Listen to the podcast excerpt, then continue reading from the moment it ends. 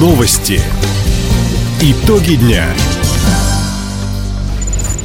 Итоги вторника подводит служба информации. У микрофона Александр Скворцов. Здравствуйте в этом выпуске. Правительство России выделит средства на помощь детям больным сахарным диабетом.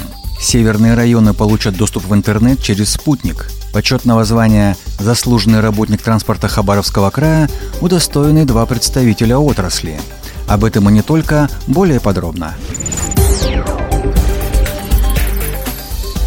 Правительство России обеспечит детей, больных сахарным диабетом, портативными системами непрерывного мониторинга глюкозы.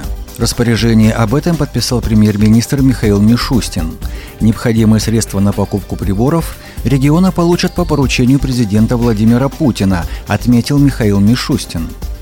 Глава государства подчеркивал, что у людей с таким диагнозом должны быть все необходимые лекарства и медицинские изделия. Также поручил проанализировать ситуацию нехватки в российских субъектах, ряда устройств изменить эту ситуацию к лучшему. Правительство поддержит регионы, чтобы они могли приобретать достаточное количество систем непрерывного мониторинга глюкозы и обеспечивать ими детей с диабетом первого типа. Направим на эти цели свыше 1 миллиарда рублей на текущий год, еще 4 миллиарда 100 миллионов рублей на следующий.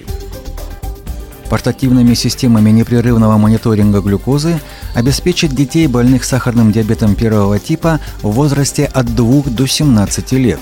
На эти цели в текущем году Хабаровский край получит из федеральной казны более 8,5 миллионов рублей, в следующем еще свыше 34,5 миллионов.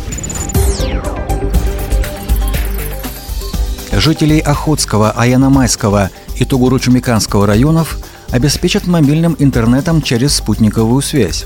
Для этого в регионе установят антенны под новые модели космических аппаратов.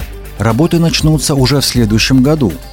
Об этом губернатор Михаил Дегтярев сообщил во время рабочей встречи с генеральным директором госпредприятия «Космическая связь» Алексеем Волиным.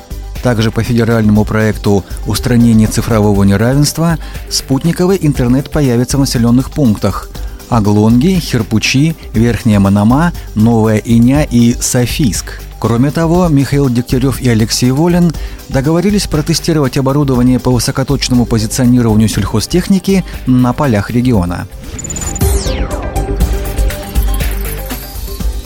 С начала года новыми резидентами территории опережающего развития Хабаровск и свободного порта Владивосток стали 16 компаний – они реализуют инвестпроекты в сферах логистики, пищевой промышленности, производства строительных материалов и спецтехники, IT-сектора.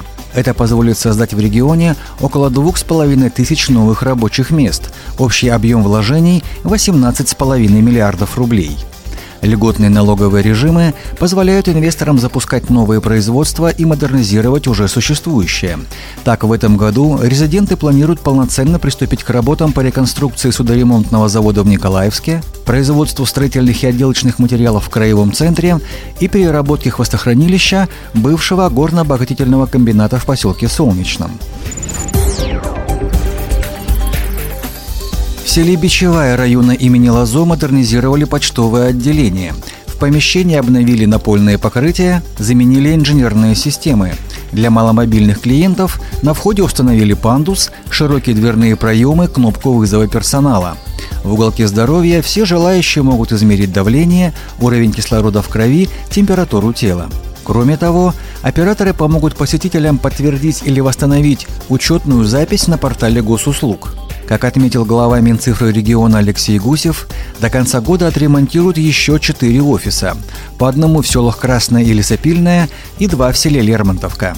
Напомним, Почта России модернизирует свои отделения на селе по поручению президента Владимира Путина. Лучших работников транспорта чествовали в Доме официальных приемов правительства края – Выдающихся представителей отрасли поздравили зампред по инфраструктуре Ирина Горбачева и глава Минтранса региона Георгий Мазунин.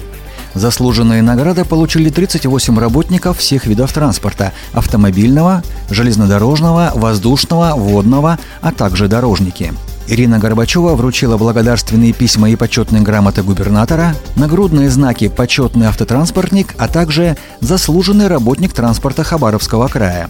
В этом году почетного звания удостоены механик компании ХТТ Михаил Ворона и замдиректора Хабаровского автомеханического колледжа Юрий Залевский. Самый большой на Дальнем Востоке открытый каток начали заливать в парке имени Ленина в Хабаровске.